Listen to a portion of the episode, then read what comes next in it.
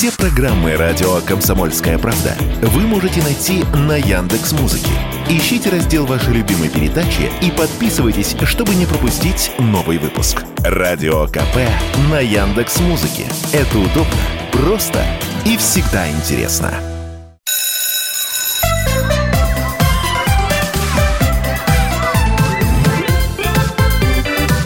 Родительский вопрос. Здравствуйте, наши уважаемые зрители и слушатели. Я Александр Милкус, со мной рядом, как всегда, Мария Баченина, и это «Родительский вопрос». Я напоминаю, почему зрители и слушатели, потому что идет у нас трансляция нашей программы, замечательные, любимые нашими слушателями и зрителями программы в группе «Радио Комсомольская правда» в Ютьюбе. Вы там можете нам и отвечать, и оставлять сообщения, там есть чат. И сегодня мы будем говорить на тему, которую я очень давно собирался открыть, раскрыть, можно даже сказать такое слово, выпестовать. Тема про ошибки. Это страшная история, потому что в нашей школе главное, чем занимаются, в основном, это учат детей бояться делать ошибки. В то время как ошибка, это, вот на мой взгляд, это один из основных элементов для развития человека. И вот, наконец, мы нашли собеседника. Это Алексей Марюков. Он и детский психолог, и тренер по шахматам, и автор интересного исследования про то, как... В общем, он сам расскажет, я надеюсь, про то, как он учил детей не бояться делать ошибки. Алексей, здравствуйте. Здравствуйте, уважаемые зрители и слушатели. Да, я просто голос подала, надо как со всеми поздороваться. Здравствуйте, добро пожаловать. Здравствуйте, да, добрый день. Ну что, давайте я вот тоже свою историю расскажу, как в подтверждение слов Саши. У меня дома живет пятиклассник, 11-летка, и я вижу о том, как он боится ошибок, да, это раз, это прям вот к бабушке не ходи. А второе, это как следствие из первого. Он не любит проверять свою работу, потому что боится найти ошибку. То есть мы в тупиковой ситуации в итоге находимся. А почему так получилось-то? Что же у нас такие педагоги неправильные? Разве не учили? Мол, ошибка – это путь к развитию, на ошибках учатся, ну и так далее. Вы знаете, на мой взгляд, вопрос об ошибке – это в конечном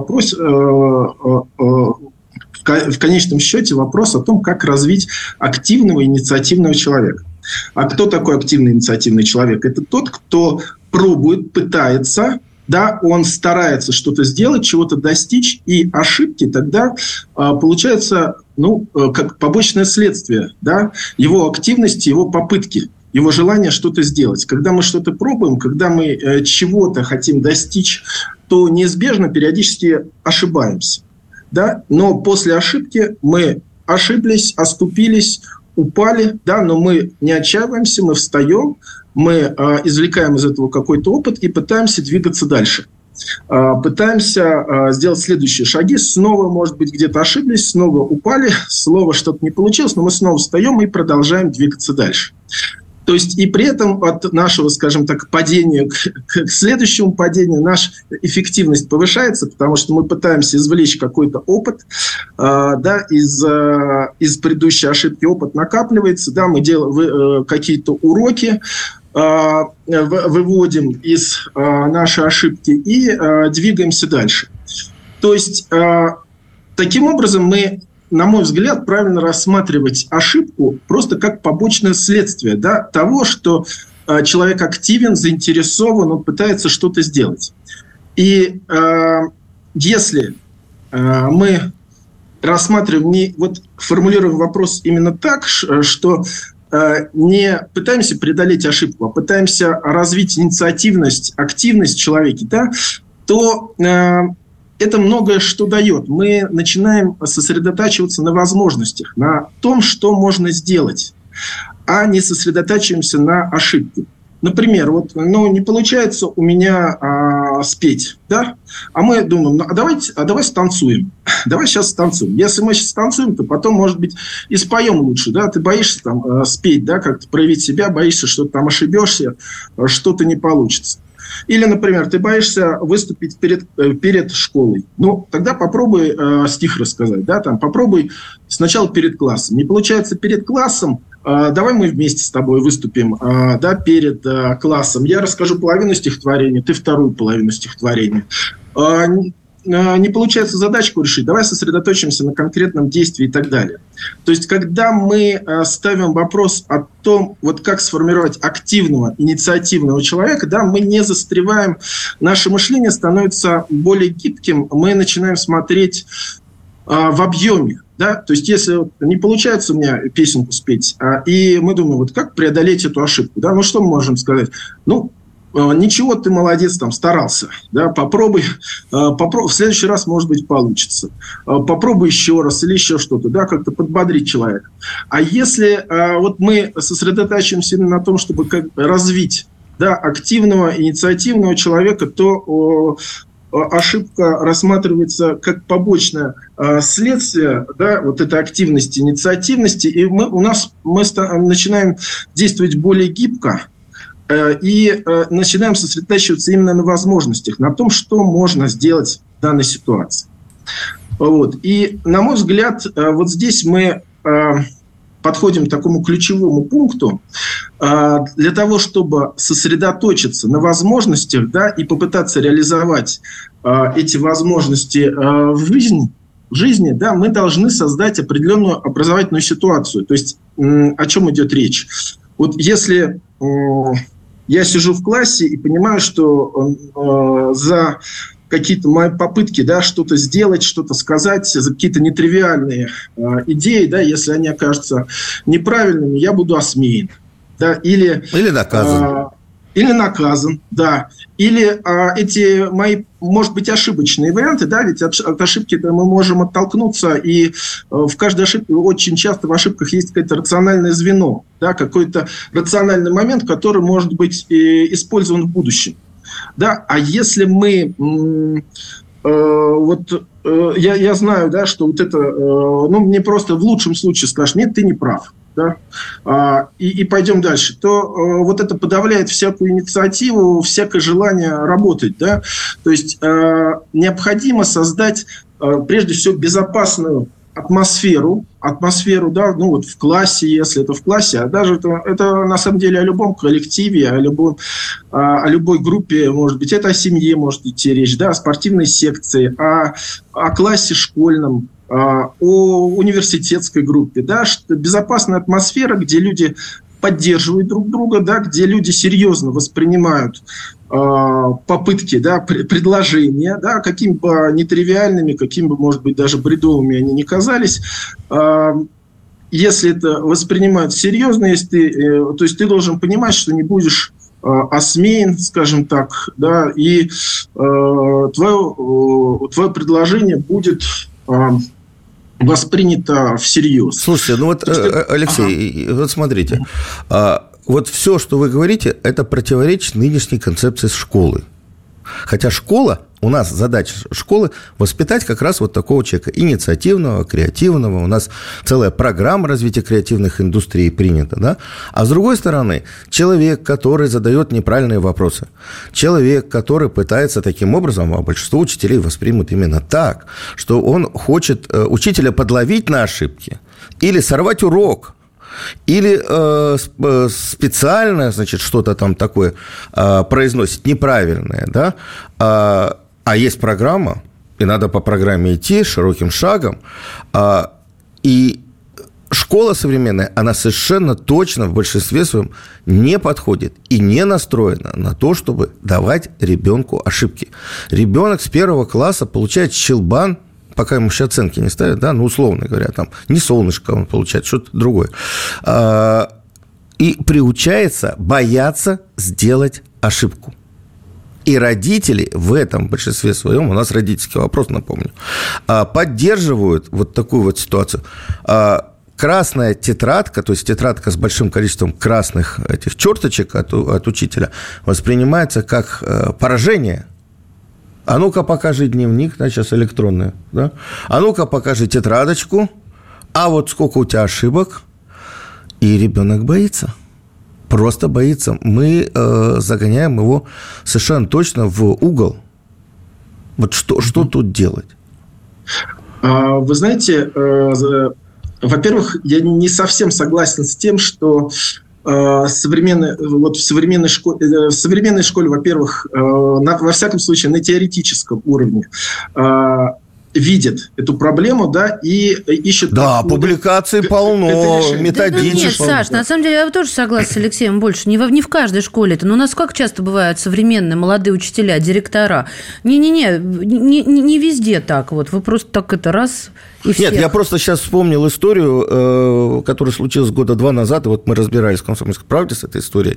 Под Читой мальчик на уроке истории, впервые начитавшись, там интернет появился, и он начитался каких-то историй про Наполеона Бонапарта, которые не соответствуют тому, что написано в учебнике. Он начал задавать вопросы учителю истории о том, что вот не так. А учитель истории был назначен из недавних трудовиков. Учителей не хватает. Бывает. Учителей не хватает, у него педагогическое какое-то образование есть, других нету, поэтому, значит, вот он был. И кончилось тем, что победил учитель вместе с директором, мальчика из школы отчислили. Ну это сейчас сплошь и рядом, когда родители, например, задают вопрос, а вот можно без этого? И слышат в ответ: не создавайте нам проблем, у вас есть еще время найти другое учебное заведение. Коллеги, вопрос прозвучал, но я сейчас вас прерву буквально на несколько мгновений, мы уйдем на небольшой перерыв. Уважаемые слушатели, у нас в гостях и зрители, да, в гостях детский психолог, тренер по шахматам Алексей Марюков. Это «Родительский вопрос». Мы вернемся, не отключайтесь.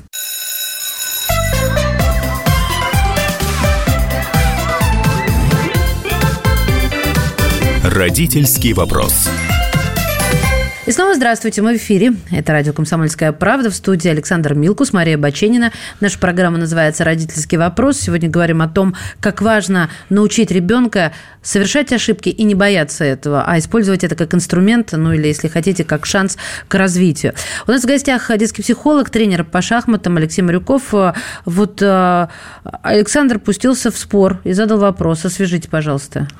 Я напомнил историю, когда мальчика, который стал задавать новому историку в школе, бывшему трудовику, вопросы, выходящие за рамки программы по истории, и кончилось тем, что ему был обвинен в том, что он показывает уровень учителя, мягко говоря, не такой, какой должен быть в школе, что он его загоняет в угол, и, в общем, кончилось тем, что мальчика из школы отчислили. Господи помилуй. А я вспомнила, знаете, какую историю, Алексей? Вот это в подтверждение, знаете, совершенно из другой области – рисование. Не поверите, господа, рисование. Была объявлена свободная тема на уроке рисования, но учитель, то есть рисуй, что хочу и как хочу, по большому счету. И когда учитель оценивал рисунок мальчика из семьи, где действительно рисует, вот моя семья не рисующая, а та рисующая, ему было сказано: так, ты здесь не закрасил, здесь не дорисовал, это отвратительно. И тройка. Вот у меня... Я, конечно, тут же выхватываю шпагу, но я же не мальчик, и мальчик не я. Вот как с этим бороться, что ли, да? Я не перечу вашему вопросу? Нет, как раз я об этом и говорю, о том, что школа первая... Вот то, что в первой части говорил Алексей, давайте разовьем этот разговор. Школа как раз и должна научить не бояться ошибки. Но в конце школы стоит шлагбаум. Да? Это ОГЭ в 9 классе и ЕГЭ в 11 классе. Угу. Где ошибиться нельзя, потому что это один шанс. Если можно было пересдавать ЕГЭ, может быть, еще было. Были какие-то потуги сделать возможности там ошибаться, да, и раньше. Но школа, она логически должна подвести к тому, что ребенок должен один раз написать ЕГЭ так, чтобы поступить в университет. Или там написать ОГЭ так, чтобы... Но это разве сейчас имеет к делу отношение? Это имеет, потому что вся... оценивает автомобиль, хотел сказать, машина. И машина, эксперты. Да, не в этом дело. Там это отдельная история, если мы уйдем... Мы говорим про некое критическое мышление, которое может развить человека. Мы говорим о том, что вся школа выстроена с 1 класса по 11 к барьеру ЕГЭ. И мы говорим о том, что школа должна научить ребенка делать... С первого раза. Хорошо, правильно, так, как это удобно и школе, и тем, кто разрабатывает контрольно-измерительный материал. Да, смотрите, Алексей, в какую мы вас непростую ситуацию ставим. Тупик мы, в общем, поставили. Да, значит, первый момент. Я должен все-таки сказать, что вот это проблема, которую вы обозначили, а над ней сейчас думают очень-очень многие люди. Я могу сослаться на доклад 2020 года, который был сделан, подготовлен целым консорциумом ученых, исследователей с большого количества, с разных стран мира. Там и Канада, и Штаты, и Китай, и Индия, и Россия, там Высшая школа экономики был подготовлен. Но если сделать как раз такой краткий вывод применительно, там описывалась разная система образования, да, современная в разных странах мира. Если сделать краткий такой вывод применительно к нашей проблеме, то можно сказать, что все вот думают, как воспитать активного, инициативного человека во всех странах, да, сейчас, который готов допускать ошибки, готов их преодолевать, делать выводы и идти дальше. А если мы возьмем Россию, да, и возьмем базовый документ, образовательный стандарт, который является таким базовым документом для государственных учреждений, то там мы тоже увидим и так называемые универсальные учебные действия, и личностные результаты, да, к которым стремится школа. То есть, во всяком случае, это прописывается, да, то есть, вот эта вот активная гражданская позиция прописывается как цель, на которую школа ориентируется, да, в своей работе, современная российская школа.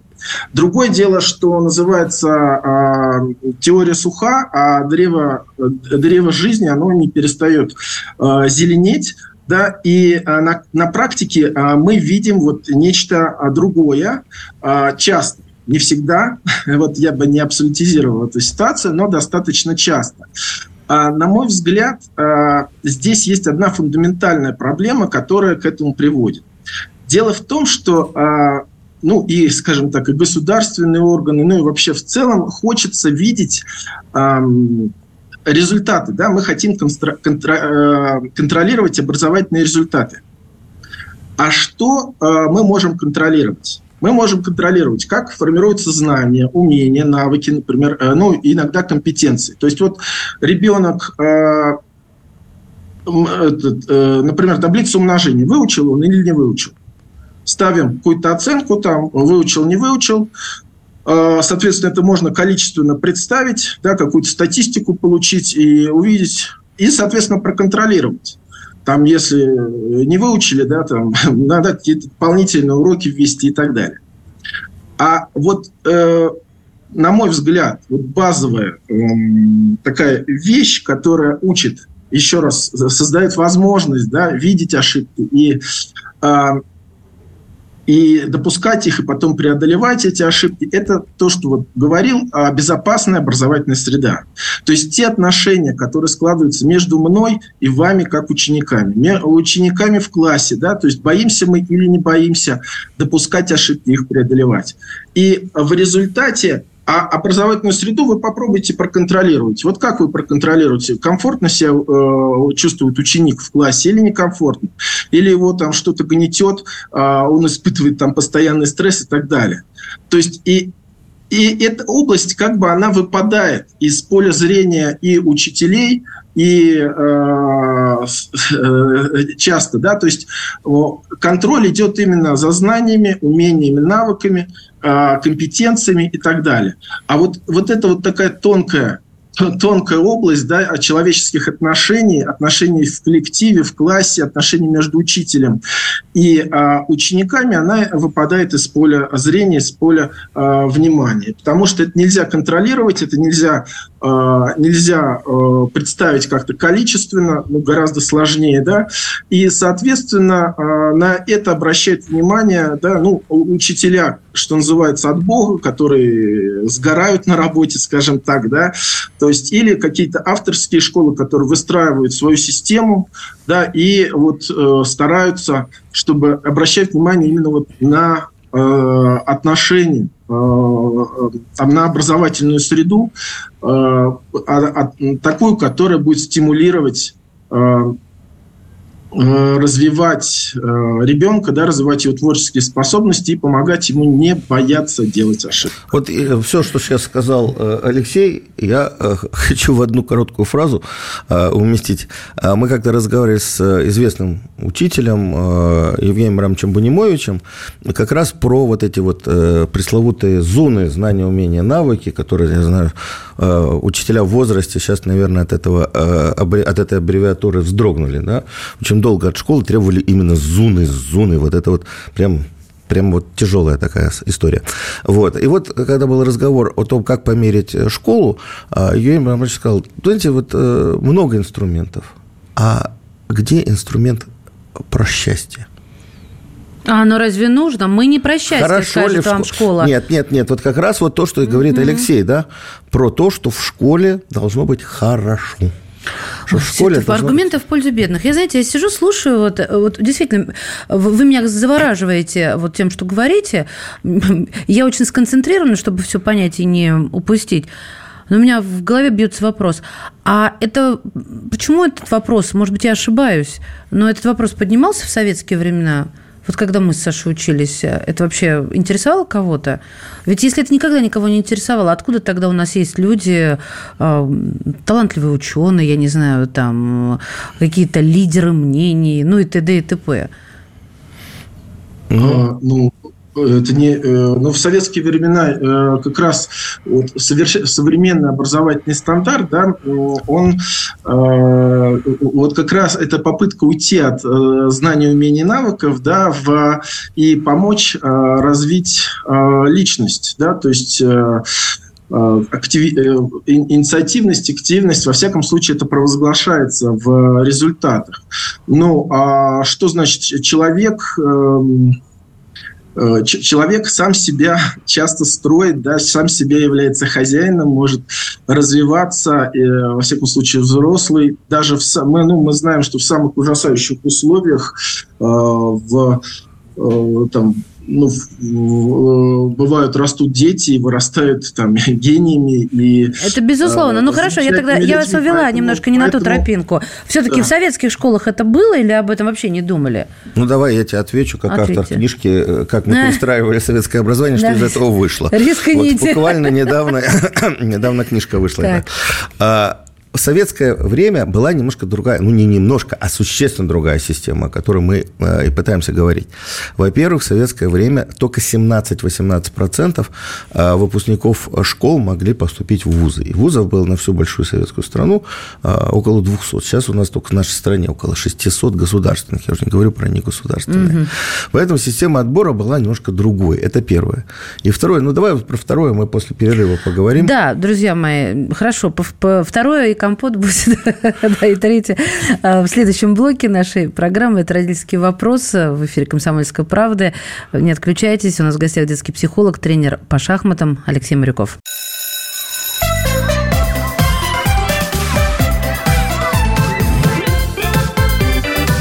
«Родительский вопрос». Мы возвращаемся в эфир. Здравствуйте. Это радио «Комсомольская правда». В эфире «Родительский вопрос». Здесь Александр Милкус, Мария Баченина. Говорим сегодня об ошибках, о том, как важно их научиться делать и как этот навык может пригодиться в жизни для развития и взращивания личности. Общаемся на эту тему с детским психологом, тренером по шахматам. Алексей Марюков у нас сегодня в гостях. Но вот я задала вопрос. Я честно признаюсь, коллеги, я не знаю, почему он меня так взволновал. Я решила потратить эфирное время на это. Как в советские-то времена были. И вот Александр Милкус мне отвечает, как автор книги «Как мы уходили от советского воспитания». Как мы перестраивали советское образование, да. Что из этого вышло. Второе. Как раз книжка начинается, у меня книжка начинается исследование с 1984 года, когда как раз изменения в советской системе образования начались в 1984 году. Не в 90-х, не в 2000-х. И эти изменения как раз наследовала Россия. Наследовала и использовала те наработки, которые были инициированы ЦК КПСС в 1984 году, когда был соответствующий пленум. Это так, историческая справка. Теперь по поводу истории, по поводу ситуации. Почему мы сегодня говорим о том, что нам нужно воспитать креативный класс? Что у нас целый год начался, вернее, был год, а теперь десятилетие науки и технологий и так далее. Нам нужно как можно больше людей креативных, толковых и развивающих ту отрасль, в которой они будут работать. В советское время экономика была другая. И поэтому я говорил, что только 17-18% выпускников 10 классов могли поступить в университет. Больше не нужно было. Ну, я поняла. Остальные все отправлялись понятно. В ПТУ и в колледжи. Сегодняшние колледжи – это другая система. Да? В советских... сегодняшних колледжах... Но был же Гоша. Он же Гога, он же Георгий. Ну, нынешние психологи говорят, что, в общем, какой-то несчастный маменькин сынок на самом деле Гоша. В общем, это мы отдельно уйдем. Так вот, в советское время для этой истории для 17-18% были сделаны очень организовано достаточно большое количество инструментов. Это и Малая академия наук, которая практически в каждом городе была, и ученые занимались подготовкой детей. Это система специальных учебно-научных центров. Вот в Москве, в МГУ есть знаменитые, до сих пор есть Колмогоровский СУНЦ, есть СУНЦ в Новосибирске и так далее. Было несколько СУНЦов на всю страну. Они были великие, выдающиеся. Да? У нас сейчас СУНЦы открылись в Екатеринбурге, еще в других городах. Причем впервые там занимаются не только математикой и физикой, но и гуманитариями. То есть вот ситуация такая. И сеть забрасывалась не так глубоко и широко в советское время, как раз вот для поиска талантливых ребят. И с ними, конечно, работали отдельно. Поняла. Алексей, вот в самом начале программы Саша сказал, то есть прозвучало то, что вы проводили некое исследование. Расскажите нам, пожалуйста, где, на ком ставился эксперимент, сколько пострадал, как говорится. Да, вот этот эксперимент вообще меня очень сильно зацепил, потому что это эксперимент, который рассказывает, как воспитать в ребенке критическое мышление, то есть желание и умение не бояться сделать ошибки. Ну, критическое мышление, все-таки это критическое мышление. Здесь, это связано с вопросом ошибки тоже, но это не совсем. Да, дайте определение критическому мышлению, пожалуйста. Вы знаете, на мой взгляд, правильно понимать, да, критическое мышление, когда мы автоматически не принимаем на веру все, что мы слышим и видим. Да, мы делаем паузу и на время воздерживаемся от суждения или действия, да, для того, чтобы осмыслить, подумать, для себя определить, что это за информация, занять позицию по отношению к этой информации. Эта пауза может быть доли секунды, скажем, там, мгновения, да, когда если человек с развитым критическим мышлением, да, и простая какая-то ситуация, может быть, это какая-то развернется ситуация на несколько дней, даже если проводится какое-нибудь научное исследование, мы пытаемся осмыслить данные, да, или пытаемся разработать программу действий и так далее. Но в любом случае вот мы берем как бы небольшую паузу для себя, воздерживаемся от суждения, от действия, когда что-то слышим, воспринимаем и пытаемся своей головой понять, а вот решить. Можно этой информации доверять, насколько эта информация ценная, как ей нужно руководствоваться в дальнейшем и так далее. Да, то есть, соответственно, критическое мышление, оно полезно в любой сфере деятельности, любому человеку, поскольку повышает, мы принимаем решения, да, каждую секунду, каждое мгновение на основе какой-то информации. Да, и если мы мыслим критически, то это резко повышает качество той информации, на которой мы принимаем решение. Согласна. Вот давайте вот про эксперимент. Да. Да, и мы решили попробовать посмотреть, можно ли сформировать отдельную сторону, да, такое критическое мышление у детей-дошкольников, именно насколько можно развитию ребенка способность видеть ошибки, да, которые допускают взрослые, и не бояться высказывать свое мнение, противоречить, скажем так, взрослому, да, и давать свою оценку. Да, давать свою оценку, да, вот какой-то ошибочной или, как кажется, ребенку ошибочной информации. Почему мы взяли дошкольников? Во-первых, это такой, для меня был своеобразный вызов, потому что, люди, которые работают в университете, преподаватели, они знают, что зачастую даже студенты, да, не могут не могут, не проявляют критического мышления, воспринимают на веру информацию, которую им дают. Да, даже кто-то из классиков говорил, что процесс обучения в университете – это когда преподаватель готовит какой-то текст, потом в виде лекций или иных способов передает его студентам, студенты записывают, да, в свои тетрадки, делают конспекты, потом выдают эти конспекты на экзамене, и все это происходит, минуя головной мозг как преподавателя. Это правда, это абсолютная правда. Поэтому это был такой своеобразный вызов. Можно ли у дошкольников? Да, у дошкольников, речь идет о старших дошкольниках, все-таки 5-7 лет, сформировать такие моменты, связанные с критическим мышлением. Второй аспект – это, так сказать, такой научный. Наши классики, мастодонты, да, психологии, там, Выготский, Гальперин, и другие психологи, да, они учили, очень часто проводили эксперименты, исследования именно на дошкольниках, потому что дошкольник, видно, да, что как он себя ведет, видно, что у него в голове, у него все наружу, все видно, все понятно. Да, и видно, как какие-то его умения, которые формируются, навыки, они переходят. Сначала он это делает во внешнем плане, то есть все это видно исследователю. На лице, да. Потом, и все на лице, все в действиях и так далее. И видно, как формируется у него мысль.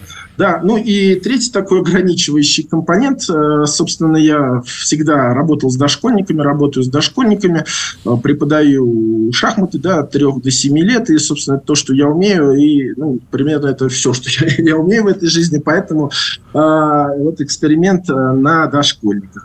Началось это исследование еще в 2014 году, давно выводы в 2019 получилось сделать, сейчас, опубликовал их только сейчас, только недавно. Всего, то есть исследование проводилось в группах, да, ребят, у которых я вел свои шахматные занятия. Это малые группы, иногда индивидуально, от 2 до 6 человек. За все это время 128 ребят, так скажем, только прошло от 5 до 7 лет. Ребята... занятия непосредственно этот эксперимент, он вплетен был в ткань, да, шахматное занятие. Алексей, мы уже в нетерпении. Как, что происходило? Да, сначала учил, да, ребят формально правильно играть всеми фигурами, кроме короля. Да, мы учили, то есть, чтобы все ребята научились формально правильно передвигать фигуры. Но и в шахматах, как известно, есть такое правило: короля есть нельзя. Да? То есть все фигуры мы едим, а короля не едим. И потом, соответственно, подходили к королю, узнавали, как делает ходы король, и изучали это правило, что короля есть нельзя. Потом я давал ребятам упражнения, да, убеждался, что они его усвоили. То есть, если я ставлю короля под бань, говорю, нет, нельзя есть его и так далее. А потом мы с ними играли партию. И когда играли партию, я в таком деловом стиле говорил, съедаю твоего слона, съедаю коня, съедаю короля и так далее. И когда я съедал короля, все проходило, все продолжалось спокойно, ребята не замечали противоречий. То есть у них было знание, что короля есть нельзя, да, они это прекрасно знали. И показали. Но взрослый может. Упражнение, да. Но взрослый может, да, педагог. Да, мастер. И не только взрослый, да, но и просто в реальной жизненной ситуации. Мы же очень часто сталкиваемся с таким, да, когда у нас есть в голове все знания, а в реальной жизненной ситуации мы их не применяем, потому что мы не понимаем, что именно здесь должны быть эти знания применены. Абсолютно. Так, маленькая ремарка. Это когда сейчас часто звонят мошенники. Мы знаем, что это мошенники. Но он представляется. Мне звонил на прошлой неделе капитаном МВД. И я, сначала капитан МВД, да. Потом я, сказал, что я полковник. Нет, Саша, это что-то натворили, это из-за этого. И тут же начали волноваться. Это мошенники. Нет, самое страшное, это когда дети ведутся. Вы же приводили в этом материале пример, когда мы 100 раз говорим, не ходи с незнакомыми взрослыми никуда, чтобы они тебе не обещали. А когда перед тобой взрослый, да, вот это, угу, и ребенок идет, и вот эта трагедия. Господа, я вас снова прерву на небольшой перерыв, уважаемые зрители, пообещаю. Да, и мы узнаем, вам, да, что случилось потом с детьми. Обязательно, да, вот подвесим такую интригу. У нас в гостях детский психолог, тренер по шахматам Алексей Марюков.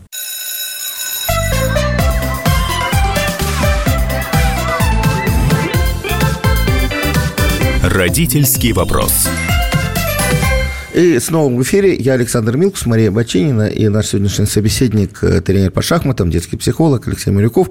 И говорим мы сейчас, вот в последней нашей части нашего эфира, как раз об эксперименте, который Алексей ставил для того, чтобы выяснить, когда ребенок младшего возраста поймет, что взрослый сделал ошибку и скажет об этом.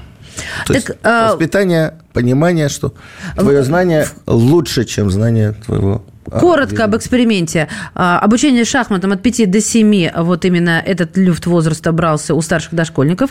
И, соответственно, короля есть нельзя. А потом, когда Алексей уже играл, он методично говорил: я ем твою пешку, я ем твою слона, я ем твою ладью, я ем твою короля. И никто не протестовал, хотя знание о том, что короля мы не едим, да, в процессе партии, было вложено в их головы. Когда первый ребенок сказал: дядя, так нельзя. Ну, на самом деле, там вот выборка 128 детей, да, и вот трое из этих ребят, они сказали именно уже, да, ну, было видно мимически, то есть они опешили, они как-то показали свое непонимание, сказали: ой, так нельзя, или так что-то, ну, то есть вот показали, просигнализировали. Остальные ребята спокойно совершенно прошли мимо, ну, и, соответственно, дальше мы... Ну, я после партии, да, корил этих ребят, и мы предлагал им поиграть следующим образом. Расставлял позицию, говорил: я могу пойти сюда под бой? Они говорят: нет, да, вы поставили подбой короля. Я расстраивался, говорю: ой, ну что ж, ну поставил подбой, значит, ну что ж делать, ну ешь моего короля.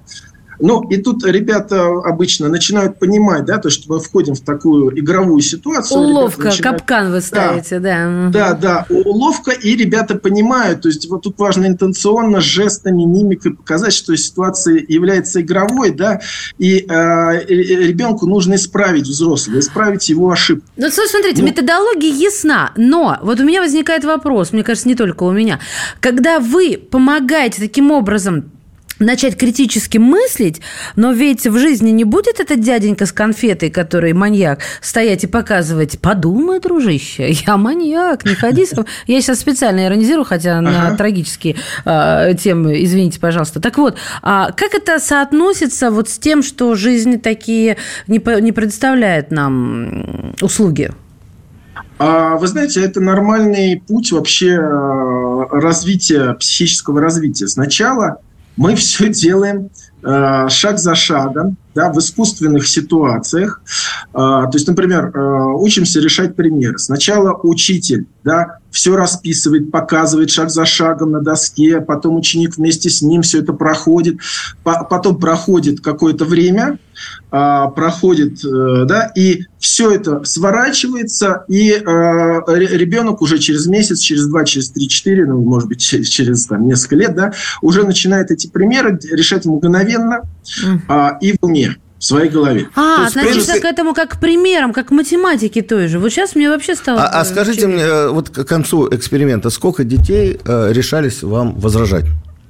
Вот, секундочку, я вот хотел как раз обратить внимание, это будет ответ тоже на вопрос Марии. То есть дальше, вот что происходило дальше? Вот на первых этапах, ну, мы с дошкольниками, я работал с дошкольниками, да, вот сначала приходилось все это как раз развернутый, вот это целый был концерт, чтобы ребенок просто увидел ошибку, да, включился. И, конечно же, ребятам с удовольствием нравится исправлять взрослого, они с удовольствием, я им начинал допускать эти ошибки по 7-10 ошибок, не только на тему короля, на другие темы, да, на занятии. Ну, и ребята, конечно же, держали уши на востро, что называется, им было интересно, да, увидеть ошибку и, конечно же, исправить взрослого, когда мы меняемся как бы ролями, они становятся учителями, преподавателем, а я становлюсь в это время учеником, да, которому нужно указать, показать и исправить его. А потом постепенно от занятия к занятию, у нас же несколько десятков занятий, да, идет в течение года, я вот этот вот концерт мимических жестов интонационный убирал. Да, все меньше и меньше сигнализировал. Там, в какой-то момент я просто где-то улыбка, которая подсказывает, да, что здесь ошибка, а потом я и это убирал. Да, и мы в конце уже просто с ребятами занимались шахматами, скажем так, ну, упражнениями, которые доступны, да, в их возрасте, но и при этом я вполне в деловом стиле, в спокойном стиле допускал периодически эти ошибки. Ну, и вот Александр спросил, потом из 128 детей, которые у нас участвовали, у нас 96, ну, мы здесь как определяли? Показали, что они могут видеть, да, то есть если ребенок вот из 3 допущенных ошибок фиксировал 2, мы говорили, что ну, вот ребенок может, да, вот исправлять и видеть эти ошибки. Ну, конечно, остальные ребята тоже, это не значит, что у них ничего не сформировано, кто-то видел одну ошибку, просто это выпало, да, у нас вот из... Ключевой вопрос, вот к Алексею ключевой вопрос нашей сегодняшней программы, в общем-то, ради чего мы и собирались. Скажите, пожалуйста, вот эти навыки, которые вы развивали и сформировали у детей, они могут быть перенесены на другие занятия? То есть они уже, имея опыт там, в шахматах, в школе, решатся показать учителю когда ошибку. Когда пойдут в школу, вот эти ваши ученики, или это все равно, вот с вашей точки зрения, это будет закреплено, там, когда они будут играть в шахматы. Потому что, в принципе, вы сформировали у них умение не бояться противоречить взрослому, видеть ошибку взрослого. То есть вот то, о чем мы говорим, про ошибки. Угу. Ну, там есть совсем точно, это получилась у нас установка такая, ну, это психологическая терминология, если удаляться. Вот смотрите, да, это ключевой такой момент, то есть вот эта готовность их, да, высказывать свою точку зрения, не бояться, она была сформирована именно с конкретным человеком на конкретных шахматных занятиях. Да, насколько это переносится. Я посмотрел там 12... Сказать сейчас определенно не могу. У нас 12 человек. Вот мы пробовали, значит, как что делали. Начинал учитель, который ведет развивающие занятия, с ними работать, да, и пробовал также допускать ошибки. 12 человек брали, у которых уже проявлялась вот эта способность видеть ошибки на шахматных занятиях. Что могу сказать? Как будто ничего и не было. Это первый результат, да? То есть, значит, если педагог, да, говорит в свободу, ну, не подмигивая, допускает ошибки, ребята сидят совершенно спокойно, ничего. Но очень важный момент. Если... Если педагог начинает, делает шаг назад и начинает эмоционально, да, подсказывать жестами, мимикой и так далее, ребята мгновенно включаются в эту игру, вспоминают, ну, то есть переносят в эту ситуацию.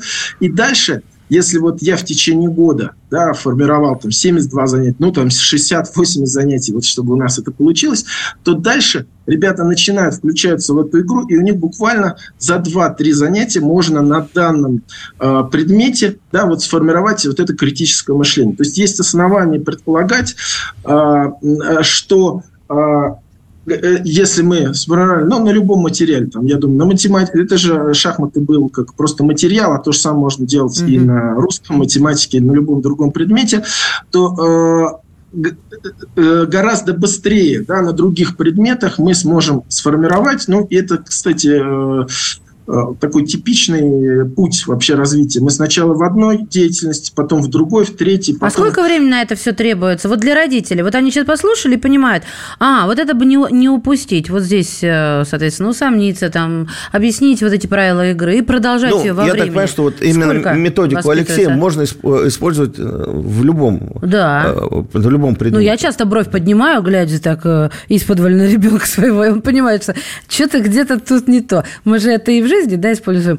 А сколько времени вот на формирование этого навыка, чтобы он закрепился? Ну, вот у нас в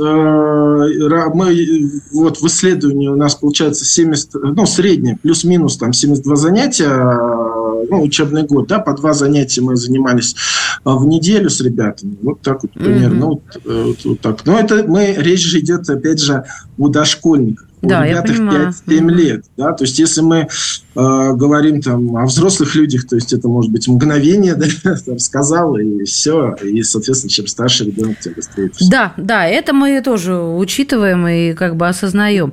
Но вообще меня это очень... Да, я прошу прощения, да, еще один момент. Ну, и понятно, что здесь нужно понимать возрастные ограничения. То есть, это то, что мы вот сформировали вот эту способность у дошкольников, это все равно, конечно, возрастные ограничения. То есть, это вот на наглядном материале, да, то есть мы с ним не теорию относительности обсуждали, да, и какие-то сложные политические проблемы, да, а именно на наглядном материале то, что видит ребенок, видит противоречие, да, вот сразу здесь и теперь, и он может на это противоречие указать. А, конечно, дальше еще... Теперь, когда дальше мы будем спорить, я ему не буду говорить, слышь, кто тут взрослый. Да, спасибо вам огромное. Ну, для меня это показалось очень увлекательным разговор, и главное, вот можно применить этот навык в быту. Воспитание навыков по методике Алексея Марюкова. Действительно. Друзья мои, спасибо большое. Детский психолог, тренер по шахматам Алексей Марюков сегодня был в «Родительском вопросе». Александр Милкус. Мария Баченина. И не бойтесь, когда ваши дети делают ошибки. Да и сами не бойтесь делать ошибки. Родительский вопрос.